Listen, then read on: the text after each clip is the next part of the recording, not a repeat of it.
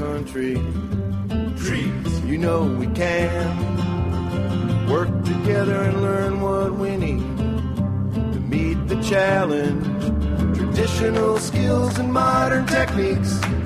Whatever language you speak, you have a world to offer every day. Climb with the ISA. To the ISA Science of Arboriculture podcast series. This podcast series was developed by the International Society of Arboriculture to provide you with full length educational talks by the world's top researchers, educators, and practitioners so that you can listen at your convenience and keep up to date with the new developments in arboriculture. We will be releasing a new podcast about once a month for download. We recommend that you subscribe to this series in iTunes or directly from the ISA website so that you don't miss a single topic. If you have a favorite arboricultural topic that you would like to learn more about, please contact Luana Vargas, the producer of this series, at the ISA office in Champaign, Illinois, or me, Tom Smiley, the host of this series at the Bartlett Tree Research Laboratory. Today's talk is by Philip Andreen. He is a lawyer who has served as the city attorney for Pasadena, California, as a California Superior Court judge, and as a plaintiff's attorney. His talk is titled Minimizing Liability Before the Limb Falls. This talk was originally presented at the ISA International Meeting in Providence, Rhode Island in July 2009. I'm standing in line at the American Airlines ticket desk, and the guy in front of me is screaming and yelling at the ticket agent, and she's smiling so sweet. And uh, finally, he moves along and leaves, and I said, How could you smile at that guy? He's cussing you and yelling at you. And she said, Well, it's very simple. He's going to Hawaii, and his luggage is going to India. She found a way to fight back, didn't she? And I'm going to teach you and share with you some ways that you can fight back from liability and, and the costs of uh, tree and sidewalk uh, litigation. That presentation by Thomas Pakenham was really something, wasn't it, this morning? That was very touching. Uh, he was speaking my language, and I'm here because I share his passion for trees. You are in effect, my heroes because you're the ones that are out in the front line working with trees, and I, I, I applaud you for your life's profession. I call you not tree geeks, but my tree soldiers. So will you be my tree soldiers? And I'm going to be your tree advocate. For 20 years, I was assistant city attorney in Pasadena. Had about every type of tree and sidewalk case imaginable. I learned a lot of things, often little things, that work to win cases in court. And that's what I'm here to share with you today. I know what jurors find to be persuasive, and that's what I'm going to share with you. And it's amazing, but what the city does before the accident ever occurs is often more important than what you do afterwards. Sometimes it's too late. Litigation is like a football game, and I'm sharing my play book with you today. These are basic strategies. We have about 21 basic strategies we're going to go through. And also have in your CD handout, you have uh, 56 different ways that we can resolve the sidewalk tree conflict. So I'd urge you to look at that, and everybody should uh, have, have a copy of that. Mostly what we're dealing with is not legal stuff, it's practical, down to earth stuff. But speaking of legal, what's brown and black and looks good on a lawyer? A Doberman. Before we get started, I want to compliment you on the time of my uh, presentation. I, I, spoke to the Chattanooga, uh, Tennessee municipal attorneys about a month ago, and they started at 8 a.m. I spoke at 8 a.m. Guess what time that is, California time, where I'm from? That was a 5 a.m. speech, and I got through it okay, but this is a lot, this is a lot nicer. I am on a mission. I want to share my knowledge with you. Uh, if you can come out with one or two ideas that perhaps save a city or a municipality working for 50,000 bucks or 25,000, that's great. If you only have one idea, but if you save $500,000 by that one idea, then that's great. And we all need financial help in this free world. We heard this morning buzz, buzz, buzz. It's the economy, stupid. It is. The big budgets are, are falling, falling, falling. Plaintiffs, attorneys, deep pocket, they're going after us. They have a very aggressive attitude. We have to be aggressive too. And what I'm going to be talking about is being aggressive. How many of your cities have insurance? Let me, let me have a thought. Uh, you work for cities that have insurance. About a fourth or a fifth. Most of them don't. Pasadena didn't. We have an umbrella up around 10 million. But that's one of the other problems. We don't have insurance. And these are high exposure cases. The potential is there. We heard about some tree cases. We had two sidewalk trip and falls, wrongful deaths in Pasadena. Wrongful deaths from sidewalks. One I settled very comfortably, very low because he was an older gentleman. And the other one, the attorney called and said, uh, I called the attorney actually, I'm very proactive, and I said, How are you going to prove this? The guy, your client is dead. And there were no witnesses. He said, Well, it's in the medical report. And I said, Well, of course, that's hearsay. And that's the last I ever heard of him. The case was never filed. Now, what he didn't know, there's an exception to the hearsay rule called the dying declaration. Of course, I didn't bother to mention that to him. The, I, I had a murder case one time where the whole thing turned on a dying declaration. They accused my man, and if, if the guy had, if the deceased had death motives when he made the statement accusing my client, then it would come in as an exception to the hearsay rule. And I found a nurse, he had mentioned to the nurse he was buying a new dress for his wife. Not death motives, life motives. It stayed out. My guy walked. So, interesting. Law is very interesting. My handout that you'll have on your CD is excellent, I think. And uh, I was down at New Jersey Shade Tree. They, they printed it uh, in their Shade Tree uh, magazine over three issues. And I urge you to study that. I urge you to distribute that. You know, if there's some things I say that you say, hey, they don't apply to me, and there will be some things that don't apply to a lot of people in here. You know, there's a lot of different ideas. But if you know somebody can apply to, maybe your public works, maybe your city attorney, then take a copy of that and share that with him or her. You can stop me for questions anytime or wait till the very end. And if you want to call me later, my, my phone number is in the, uh, in the handout material, and I'd welcome calls anytime through the year. Okay, the first strategy you can operate in one of two ways. You can operate under crisis management, or you can operate under a risk management policy. And I'll tell you, you win cases in court by having a risk management policy and being an effective tree risk manager. Learning how to monitor those risks. The challenge, of course, is that tree management is not a science. But your goal, and I'm going to urge you, is to learn how to be an effective tree manager. Now, there's an article in the uh, Arborist News, April of 2007. That's a good place to start. It's risk excuse me, managing the risks in the urban forest. That's a good place to start. But I'm going to urge you to study because it is a matter of discretion, obviously, because tree management is an art, not a science. So learn, start there. I would recommend that you have a in your municipality a tree risk management plan. You're going to talk about the resources, the inventories, the priorities, and risks, and you're going to come up with a community level of care. I might ask how many of you either have in your municipalities or work with cities that have a risk management plan? Would you raise your hands? Okay, about maybe eight or nine. I'd urge all of you to do that because the ones that do have that are going to have a better chance in court of winning their case. The tree's going to fall. They're going to say, hey, we weren't able to inspect that tree as often as we want, but we have a risk management plan and we did our best. And jurors are going to listen to that and they're going to they're going to listen to that.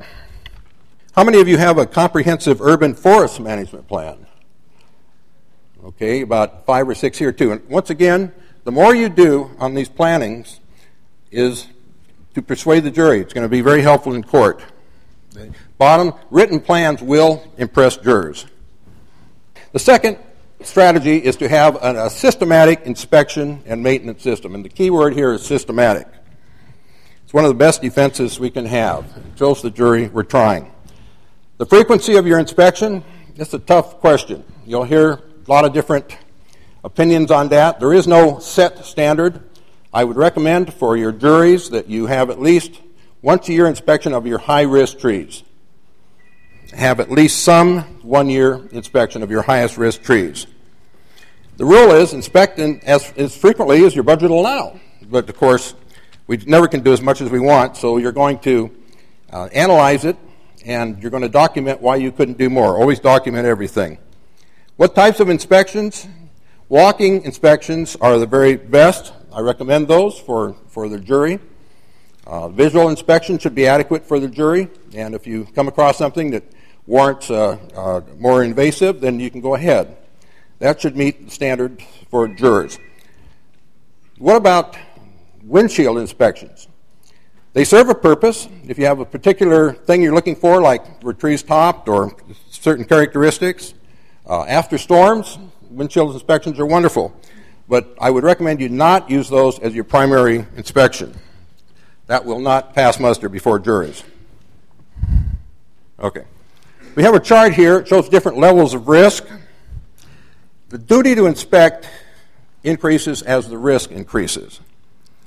And that includes those cyclones. So if you're in an area where your cyclone is a concern, then you're going to have a higher inspection duty than one that does not.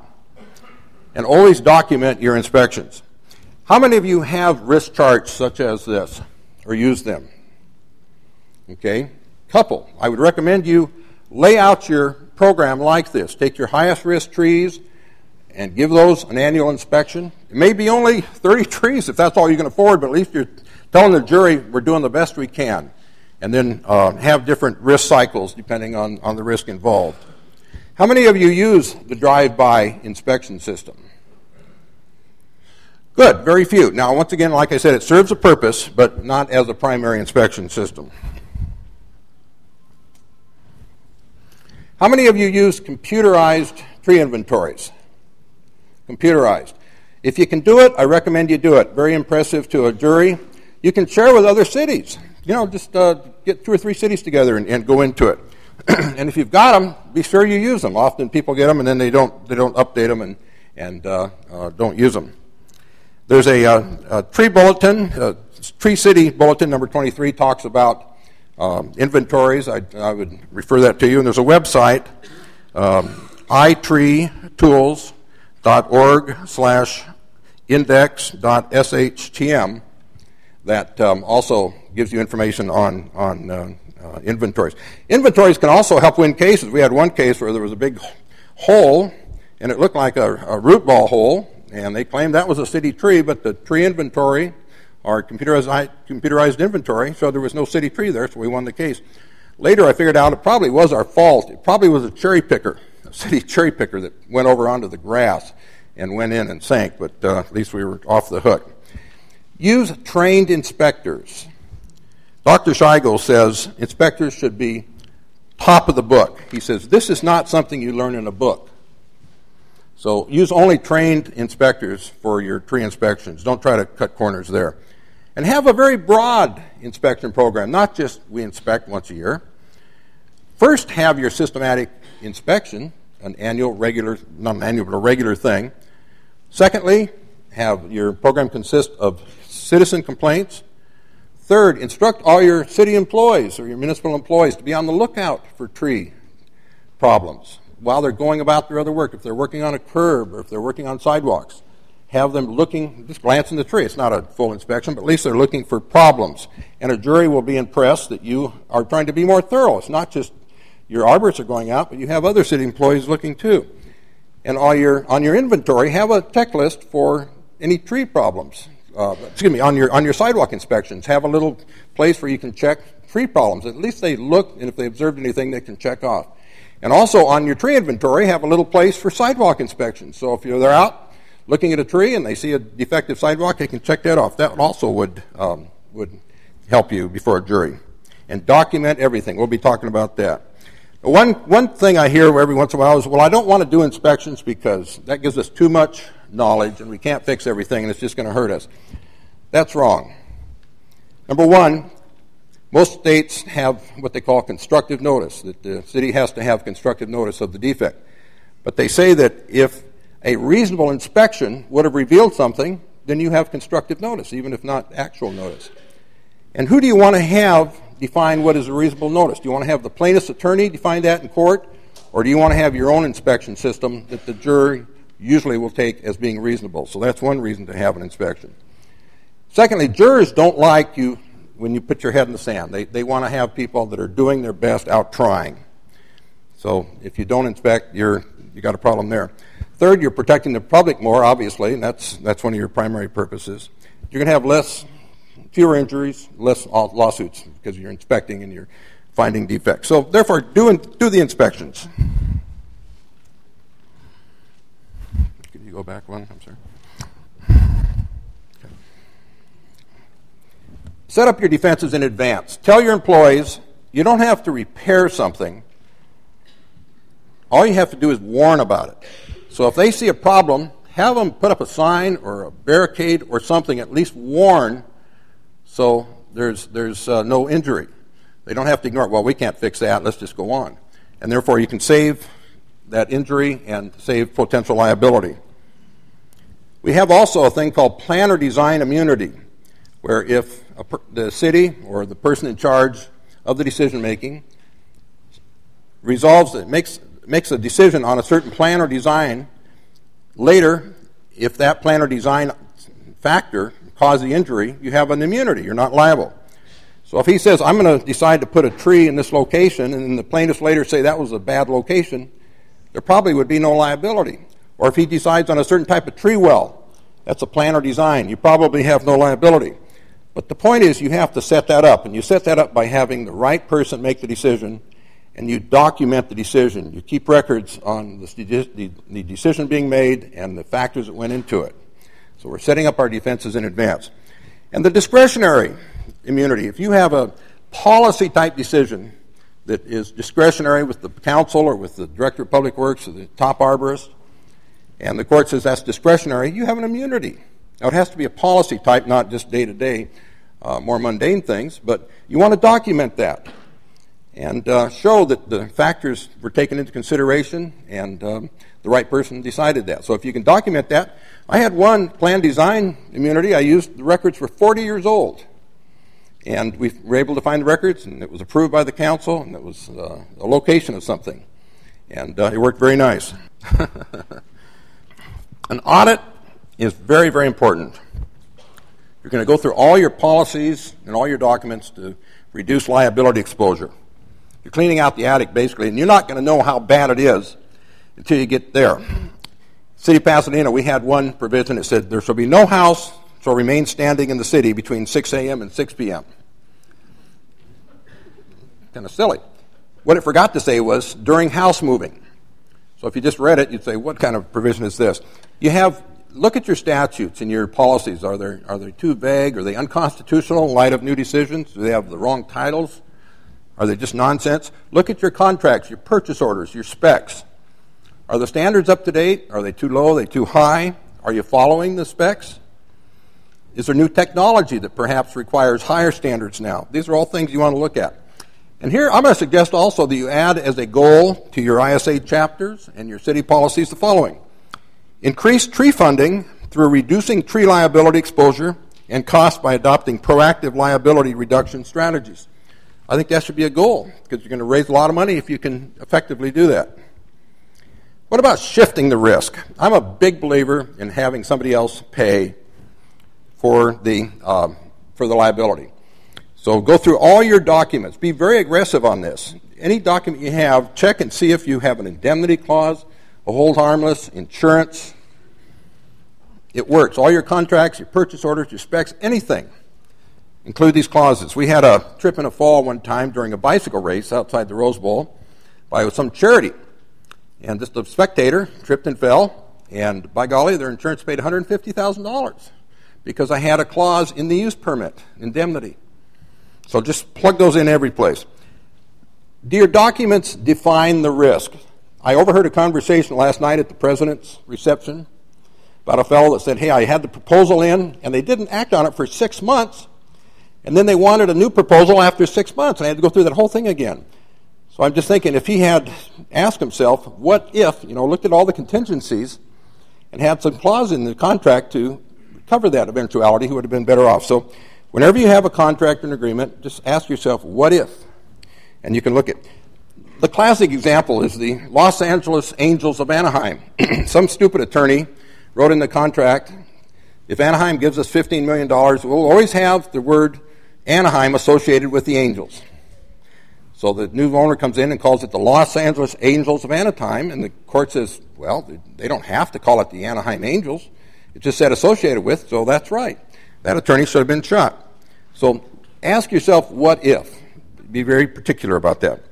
Watch your language. You know, when I came to the city, we had toe stubbers. Well, toe stubber sounds awfully cute, but if the woman has a broken jaw and she looks like Grandma C, you don't want to have a jury hearing that you called it a toe stubber. Make sure your documents are complete. There was one city that had a $20 million building constructed, and the construction documents did not ever put the 20 million in there. There was a blank. Just says the cities will agree to pay blank. They signed the document, the contract, and everything, and never put in the amount. So make sure that it's complete. Don't use mandatory language because we want to have that discretionary defense. So if you say an employee has to do that or has to do that, then you're going to lose your, your mandatory. Now, I would recommend also for city um, arborists that, or cities that you consider at least having outside arborists. There's a lot to be said for that. Um, number one, cities don't have insurance where the outside arborist would. Uh, the outside arborist may well have more experience, which weighs well with the jury. Uh, they don't have to pay the outside arborist if they do a bad job. Uh, they don't have workers' comp type problems. That's the arborist, outside arborist problem. And they don't have, if they have personnel reductions, they don't have to worry about that. So there's some factors there. I had a stamp made up. It said confidential attorney client work product official information document. And I stamped that on everything. Now, some things probably didn't warrant its being stamped on it. I have to admit that. But it was a starting point. And uh, so we tried to protect ourselves with that kind of thing. okay, I'm going to have you go back one more there. Which was the back one? Okay. Okay. Okay. Let's go forward now. One.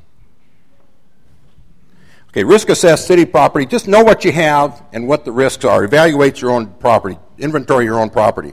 We had a tree well one time for 20 years. It sat there open like this. Never planted a tree, never did anything about it. Terrible. And a poor guy with, who was a, a diabetic with one foot stepped in it and lost his other foot. And that was a terrible case. I had a friend who was also a diabetic with no feet. And I was going to use him as a witness to say, not good, I'm not happy, but at least life goes on. So your case isn't worth eight million, maybe it's only worth eight hundred thousand. Sometimes you have to just fold and just do the best you can, cut your losses. So we were able to settle that. But uh, risk assess your own property. Know what you have. Documenting, you have to document everything. You need, you need to um, get it before the jury in a form that the jury can understand it. The golden rule is it isn't he who has the gold wins, it's he who has the hard evidence wins. It's one thing to act reasonably, but you also got to prove it. Juries like paper trails. Paper documents are much more persuasive than oral testimony. People forget. Like the guy that goes to the doctor and says, Hey, doc, I've been having trouble with my memory. Doctor says, How long you had that? And the guy said, Had what? People are not available. That's another reason for a paper trail. And it's easier to testify and it makes you look awfully organized. So those are reasons for having documentation. What to document? All your inspections and maintenance. Keep an ongoing record of that. All your decisions, you want that discretionary immunity, so you're going to document it. And your plan or design. Talk to your attorneys about how you can set those defenses up. What you're going to do is document the factual basis that you used to make those decisions. You're going to show that the decisions were well thought out. You considered all the factors, and you did the best decision you could on the available resources. And the jury's going to buy that if they have that documentation. Plus, that you took interim measures while you were trying to decide. So you were really acting reasonable. And if for some reason a policy wasn't followed, also document that. Why we were not able, we didn't have the money to follow this policy. Jury will accept that too. Don't admit anything. Don't say it's our fault or not, because it may not be your fault. Maybe there's an immunity. And even if it is your fault, it'll hurt your chances of settling a case if you admit fault. Don't editorialize. And always assume that the other side's going to get whatever you record. That's a good, good rule. We want to keep others from getting more information than they they have a right to. In other words, you have certain legal obligations to get information, but you don't want to give out more than you have to. So all your employees should be instructed to contact your city attorney whenever there's a request for an interview, a subpoena, or any type of request for documents. It gives you the maximum information protection. You're, you're, you're squelching any request for information. And it also alerts your attorney to a potential litigation case so he can start investigating and preparing. I did one thing, and I've never heard of anybody else doing also. If, if it was a marginal case, whether they weren't entitled to something, I would say, hey, I'll give it to you if you sign an indemnity clause. So I did that one time by a plaintiff who was suing somebody else. They cross complained against the city, so I tendered to the plaintiff under this hold harmless. Now, how does that work out? If she wins 100000 against this guy, and the city is $20,000 liable, then because of our indemnity, she just gets $20,000 less. It was an interesting case, but it worked. We're aggressive. And just give the minimum. Don't give more than you have to. You're going to get in trouble if you say more than you have to. Reminds me of a guy who was charged in court with eating a bald eagle, can you imagine? And the court was just aghast. But the guy said, Your Honor, I, my family was poor. We didn't have any food. Okay, I'll give you probation. And as the guy was walking out, he says, by, by the way, what does a bald eagle taste like? And he also said, I'd never done this before. And the judge says, What did it taste like? Just out of curiosity, he said, Well, it's kind of a cross between a spotted owl and a California condor. you don't want to say more than you have to. Create litigation awareness. Promote safety in your city. Make sure that uh, people are uh, understanding the importance of avoiding litigation. Contribute to the International Tree Failure Database Program. It'll help that program, it'll help you, and it'll help the jury know that you're really trying. You're doing, you're hitting all the corners here. I love this. there are so many states that have statutes that are just poor statutes when it comes to protecting yourself. Now, three states have great statutes. They say you can't sue us. If you can get your state to go along with that, that's great. Then you've got 100% no liability. But most states don't go that far. But there's so many things you can do to uh, correct your state statute. And if you ever invite me to speak for your state, either as an arborist, speaker before an arborist group or attorneys group, I will audit that state's laws and come across, make good recommendations on what changes you can make to make your state more defense oriented. For instance, I was down in Tennessee, and they have a simple negligence. All you got to do is prove tree liability is negligence. California has dangerous condition. We have all these requirements. The jury has to prove this and this and this and this and this. And I said, isn't it better to make the jury go through these hoops than just say negligence? So uh, they're going to consider changing that. Immunities. California has about 20 immunities. Some states have three or four. Check out California. I'm going to be talking Wednesday on shifting maintenance responsibility from the city to homeowners, adjacent homeowners. Uh, so I'm not going to go into it further, but let me ask how many of you have cities or work with cities that shift the maintenance to the adjacent homeowners? Okay, that's very good. About half of you. Well, come and hear me Wednesday and learn how to do it because it's, it's a free ride. Get, there's a lot of good reasons for it. And also, I'm going to be talking about shifting liability now, not just maintenance, but if a sidewalk causes a trip and fall and it's a city tree that caused the crack, still the homeowner is going to be liable. And there's some arguments, good public policy arguments in the public safety that warrant that that we'll talk about. How many of you have cities or municipalities that shift the liability to the homeowner? Anybody here? Very good. Okay, very good. About three or four. Well, there's a lot of money to be saved by doing that. You can learn about it on Wednesday. Inspection immunity. Most states, I think, have if you inspect, uh, if you fail to inspect something, there can be an immunity. California, it doesn't apply to dangerous condition cases, so that's something I would change in California. Tennessee had a definition of dangerous as defective, unsafe, or dangerous. So I said, hey, defective, you know, somebody could trip on a one fourth of an inch crack. I mean, it's possible, one third. And the plaintiff's attorney could argue, well, it may not be unsafe, and it may not be defective, but that's, I mean, it may not be dangerous, but it's defective. So, Tennessee, they told me they were going to take some of my recommendations go before the legislature, and that's one of them. Massachusetts, if you skate, skateboard or skate on the sidewalk, there's no liability if you fall because it's just for traveling. Sidewalks are for traveling. So that's if you're traveling and fall, you can collect. If you're skateboarding, you cannot. That's wonderful. New Jersey, it's amazing. You won't believe this. The plaintiff must prove that the city's action was palpably unreasonable. Palpably unreasonable. That's more than negligence. It, the court said it's patently unacceptable under any circumstances. The case said there was no arborist in the city. They never did a tree inspection. They didn't do anything.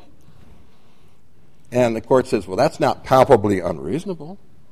There's no liability. That's amazing. So if you can get your state to accept that, then you've got a good deal. Probably most won't. California also, I'd like to have a cap on damages. So even if there is liability, the most they can recover is maybe 300000 something like that. Let me ask you, are you aware of any other legislative changes in your states that you'd like to see your, your tort liability uh, legislation changed? If you ever have any suggestions, get to me, and I'll, I'll be glad to discuss it with you. The best defense, obviously, is preventing accidents. Doctor, my thumb hurts. Well, don't do that. You know, that type of thing. So you want to uh, instruct your employees to really be aware of that. Uh, the duty of care increases as technology increases, and, and use uh, training is the key way to, to instill that in your employees. You have to learn about accidents early in the game. Some cities, the attorney's not involved until later and then the lawsuit is filed. In other words, some non attorney handles the claims. Wrong. When I was there, I looked at every single claim. Most of them just sent off because they weren't too big, but I started files. It's really important that the legal aspects start right off the bat. And to learn of those accidents, you want to learn about them, you know, because sometimes claims take six months. They have to file a claim. So I used to study the newspaper every day. The police department would alert me to any accidents that they thought there might be liabilities. Um, and remember, we talked about records requests and subpoenas and requests for interviews. If those people said, hey, somebody wants to interview me about an accident, then I know about the accident and I can investigate it. So there are some really good ways to uh, learn about these cases, have these early warning systems in place before the accident. Your claim form is a wonderful source of information. Usually they say, state what happened, or the, the, the, the law, the state law usually says, the claim form should say, describe the action or something like that. I went way beyond that. I said, name the witnesses, please provide a diagram, tell me what happened in your own words. Um, all this information, it wasn't required by state law, but nobody ever objected. And then I had them sign off under penalty of perjury, and I got more information, more help than you'd ever imagine just from this simple little claim form. So that, that's something you want to do.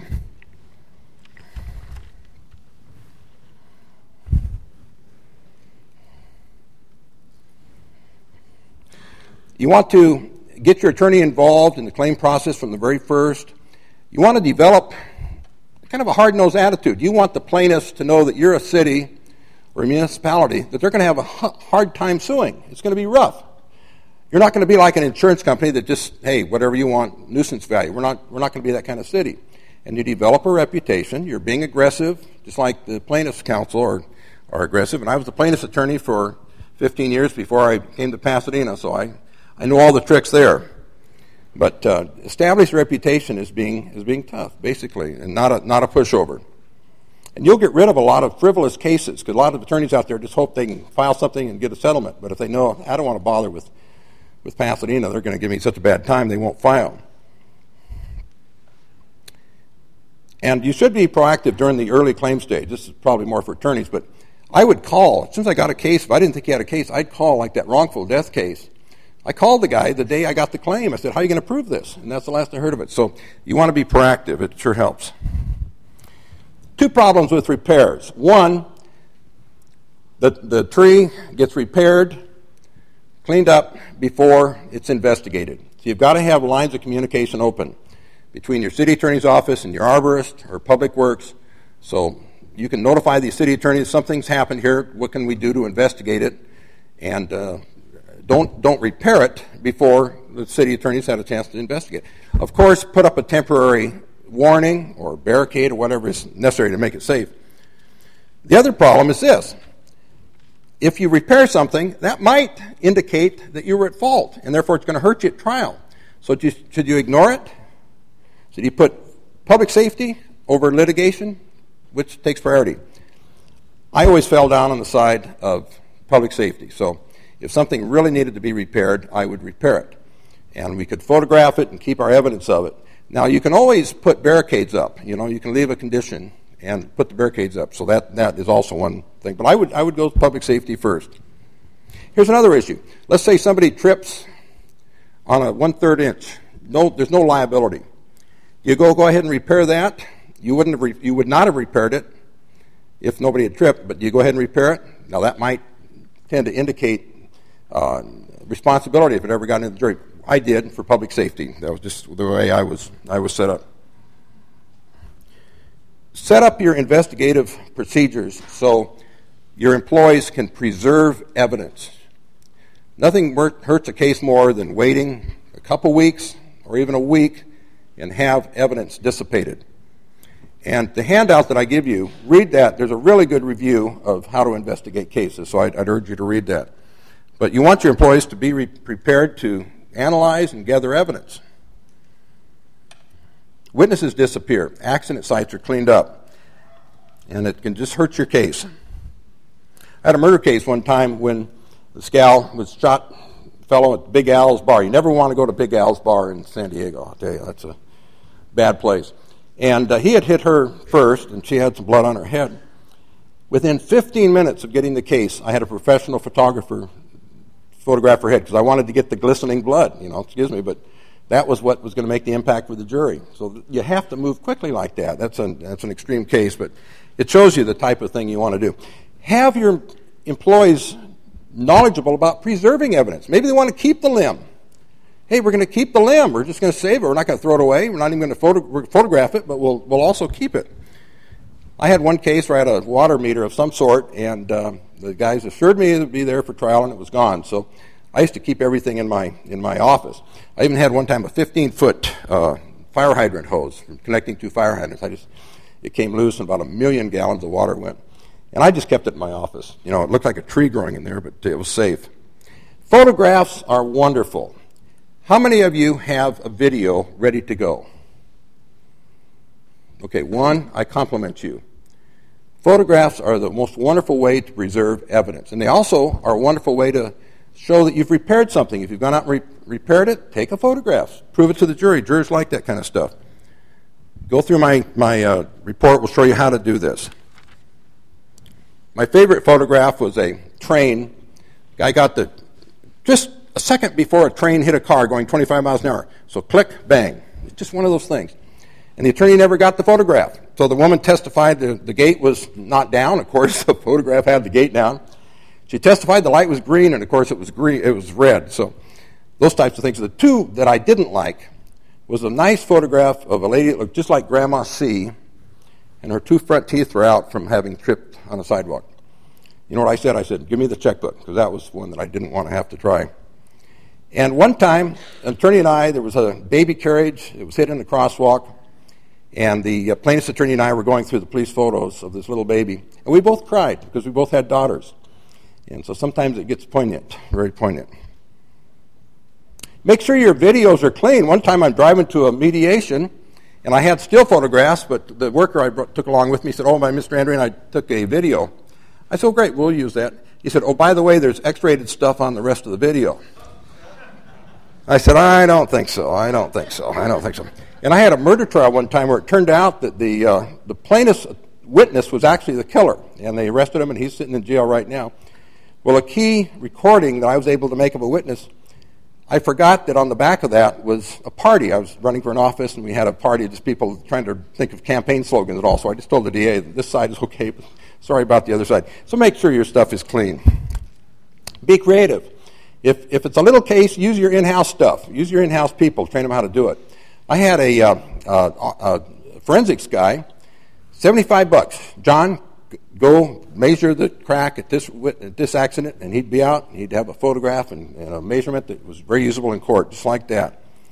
So have your witnesses ready to go. have a witness, have an attorney on standby. You know, if your city attorney can't handle at least have somebody, and have your experts ready to go. I just mentioned this one guy. And I, would be remiss if I didn't mention Dr. Bob, because I had some murder trials and other things that sometimes all you have is the insanity defense. So Dr. Bob was really great. Jurors loved him. I said, Dr. Bob, did you examine this glass of water? Uh, yes, I did. And could this water tell right from wrong? Uh, no, it couldn't. Therefore, do you have an opinion on uh, whether this water was insane? Yes, it was legally insane because it couldn't tell. Not quite that bad, but uh, he, was, he, was, he was great.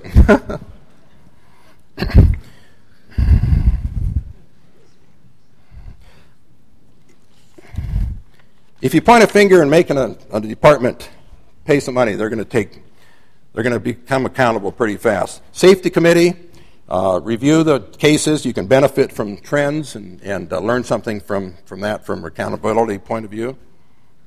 Funding your efforts, very important. Get your council involved. so often, council decisions are based on perceptions, not facts. I'm sure every one of you run into this. They have an idea about something, but they really don't know what the truth is. So get your council involved. Get them out to the activities. Do some politicking. Get them into the tree activities. And we were talking about uh, public relations and community support. That, too, is so important. If you're going to have to remove trees, as we do sometimes, uh, it's best if you can uh, prepare your public for that and have discussions and, and do it uh, and graduate it. Don't say take down all 30 trees, maybe do 10 at a time, something like that. The conflict between tree roots and sidewalks. If you can reduce that conflict, you're going to save money, you're going to have fewer accidents. In my handout are 56 suggestions. I also am going to recommend that you get a uh, book that's published by the Western chapter of ISA called Reducing Infrastructure Damage by Tree Roots, a condom- con- compendium, compendium. Not a condominium, it's a compendium. It's wonderful, and every arborist who deals with tree roots and sidewalks should have a copy of that. It explores most of the options. I'll say that because my list has a couple they didn't have. I noticed. I went through it quickly last night, and uh, but it's just it's just marvelous. And if you see something or aware of some method of handling sidewalk cracks, resolving that tree root versus sidewalk conflict that you don't see in my list or in that book, please call me because I'd, I'd like to add it to my list and bring it to their attention also. And when you take these steps, you got 56 choices on my list. Document what you're doing and why you didn't do the other things. You can't do all 56, you don't have funds for that. So document why you chose certain things but not other things. Now, what about eliminating sidewalks? Can a city just say, we don't want to have a sidewalk here? Can they do that? How many think they can just say no sidewalks? Okay, actually, the city can uh, just say we don't want to have a sidewalk. The only exception I found, there was a case that said near a school, where a whole lot of school children are walking on the street. They should have had a sidewalk there. What about if you have a sidewalk in existence and you said, this has too many cracks? We love the trees. We're just going to vacate the sidewalk, take it out. Can they do that? And the answer to that is yes, also, although I found one case where they said there was a, um, it was a historic home, and somehow removing the sidewalk reduced the value, so they got an injunction. Silly case. Let me suggest this is a last resort for the sidewalk tree root conflict. It's a memo I sent to my Public Works Department. Director of Public Works, Ray, Sidewalk Speed Hump Program. It is with pleasure that I announce the Pasadena Sidewalk Speed Hump Program. This new program will incorporate the city's many already existing sidewalk humps in an effort to slow down bicyclists, roller skates, and skateboard riders endangering our sidewalk pedestrians. Since the sidewalk humps are already in existence, there will be no cost to the program.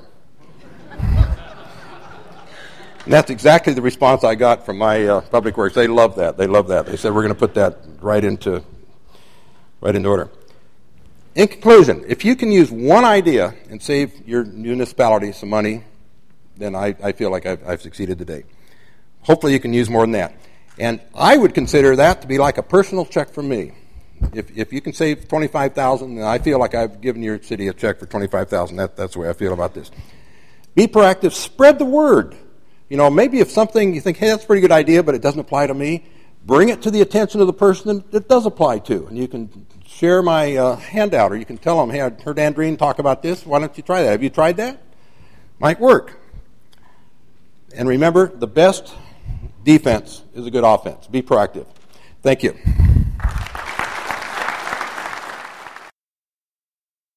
This concludes Philip Andreen's talk entitled Minimizing Liability Before the Limb Falls. You can receive ISA continuing education credits for this talk. To get credits, go to the ISA website, the Education and Research tab, then find e-learning and ISA online quizzes. The code to get you to the quiz for this lecture is SA6531. Again, SA6531. Please remember to subscribe to this podcast series and join us next time for another Science of Arboriculture.